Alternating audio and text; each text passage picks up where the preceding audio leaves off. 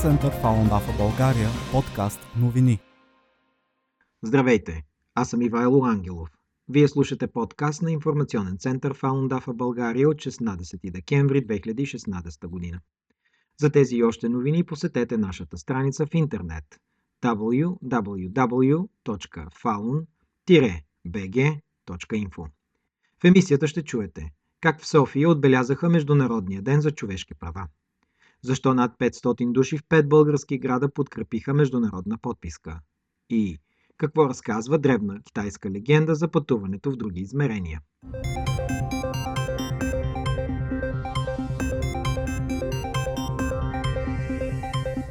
Българска Фалун Дафа асоциация отбелязва Международния ден за човешки права десети декември с мирен протест и събиране на подписи в центъра на София.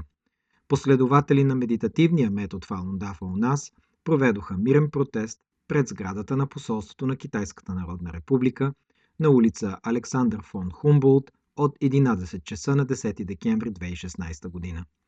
Те призоваха за спиране на репресиите и насилственото отнемане на органи от свои съмишленици в Китай.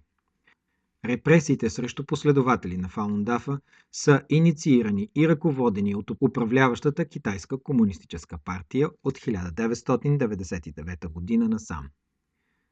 През две хиляди и шеста година международният доклад «Кървава реколта» на канадските правни експерти Дейвид Килгор и Дейвид Матас разкри, че хиляди последователи на духовния метод са убивани в държавни болници и затвори, с цел органите им да бъдат продадени на пациенти, нуждаещи се от трансплантация. Според авторите на доклада, случващото се в Китай е нов вид зло на двадесет и първи век. Актуализираната версия на доклада от юни две хиляди и шестнадесета година в съавторство с разследващия журналист Итан Гутман установи, че над един милион души може да са станали жертва на насилственото отнемане на органи в Китай от двехилядната година насам и най-вече последователи на Фалун Дафа. Честванията по случай Международния ден за човешки права продължиха с две успоредни събития в градинката пред Народния театър Иван Вазов и в подлеза на метростанция Сердика. Там граждани и гости на столицата имаха възможност да подкрепят международната подписка жалба до Китайската народна прокуратура и Върховният съд. Подписката цели да спомогне за подвеждане под съдебна отговорност на бившия държавен и партиен лидер Дзян Дзъмин. На двадесети юли хиляда деветстотин деветдесет и девета година Цзиан издава еднолична заповед за започване на национална кампания на репресии срещу Фалун Дафа. Досега в петицията са събрани над два милиона подписа, включително осем хиляди в България. Фалун Дафа, още известна с името Фалун Гонг, е система за усъвършенстване на съзнанието и тялото. Последователите на Фалун Дафа съобщават за значително подобрение на здравето си в резултат на редовно изпълнение на петте медитативни упражнения и за намаляване на стреса благодарение на следването на трите принципа на практиката – истинност, доброта и търпение. За мнения и коментари пишете ни на електронна поща инфо ет фалун б г точка инфо. Посетете уебсайта дабъл ю дабъл ю дабъл ю точка фалун б г точка инфо или коментирайте в Twitter на ет фалун инфо точка б г. През ноември София, Велико Търново, Стамболийски, Ботевград и Белово станаха домакини на подписка в защита на човешките права в Китай. Подписката е част от международна кампания, която тече повече от година в над петдесет държави, включително в България. Инициативата има за цел да запознае обществеността с злоупотребите, извършени от бившия китайски държавен и партиен лидер Дзян Дзъмин спрямо последователи на духовната практика Фалун Гонг и да заведе жалба срещу него във Върховния съд и Върховната народна прокуратура на Китай.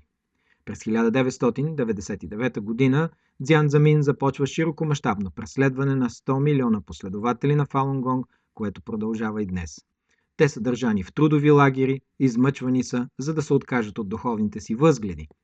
През две хиляди и шеста година се появиха твърдения, че десетки хиляди симпатизанти на Фалун Гонг в Китай може да са били убити с цел изземване и продаване на органите им на заможни пациенти, нуждаещи се от трансплантация. в София на деветнайсети ноември, в подлеза на Софийския университет Свети Климент Охридски, минувачи се спираха, за да научат повече за инициативата. Това, с което сте се захванали, е много сериозно, каза мъж на средна възраст, вземайки листовка. Продължавайте по мирен начин, а не чрез борба, за да разобличите престъпленията на тази глутница вълци. Важно е не нападението, а да сте така заедно. Успех! В същия ден във Велико Търново, пред сградата на Централна поща, стотици граждани получиха информация за случващото се в Китай и заявиха подкрепа към практикуващите Фалун Гонг, подписвайки петицията. Седмица по-рано в Стамбулийски жители и търговци в района на местния пазар бяха изненадени да научат за жестокото потъпкване на човешките права на Фалун Гонг в Китай. Други бяха любопитни да научат повече за медитативната практика. Ботевград и Белово се включиха в инициативата на двадесет и шести и двадесет и седми ноември две хиляди и шестнадесета година. В пете града бяха събрани общо над петстотин подписа. Древна китайска легенда разказва как в началото на династия Цзин един човек на име Пан Чио се изкачил на връх Юньо, за да сече дърва. Изведнъж усетил необичаен аромат и го последвал чак до северната страна на планината. Там той открил огромен дворец, просторен, уютен и светъл. Пан се промъкнал през вратата и видял пет дървета на живота. Продължил напред и се натъкнал на голяма зала, в която четири елфи играели китайски шах. Такава красива зала не бил виждал до тогава. Изненадани от присъствието на Пън, елфите се изправили и един от тях попитал: „Как се озова тук, Пън?“ Пън отвърнал: „Следвах аромата и открих това място.“ След това четирите елфи продължили своята игра. Пън огладнял, застанал под едно дърво и започнал да опитва капките течност, стичащи се по листата на дървото.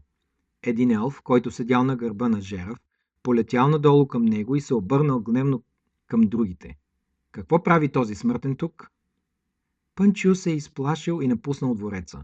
Когато погледнал назад, забелязал, че дворецът и елфите са изчезнали.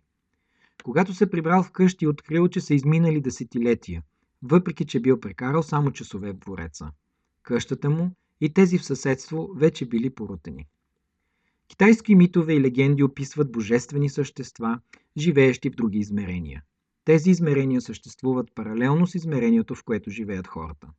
Хората могат да влязат в тези други измерения, само когато небесната врата, водеща към тях, се отвори. Легендите също разказват, че в тези други измерения е много красиво и че там времето тече по различен начин, най-често по-бавно от времето в земния свят. Това беше всичко за днес.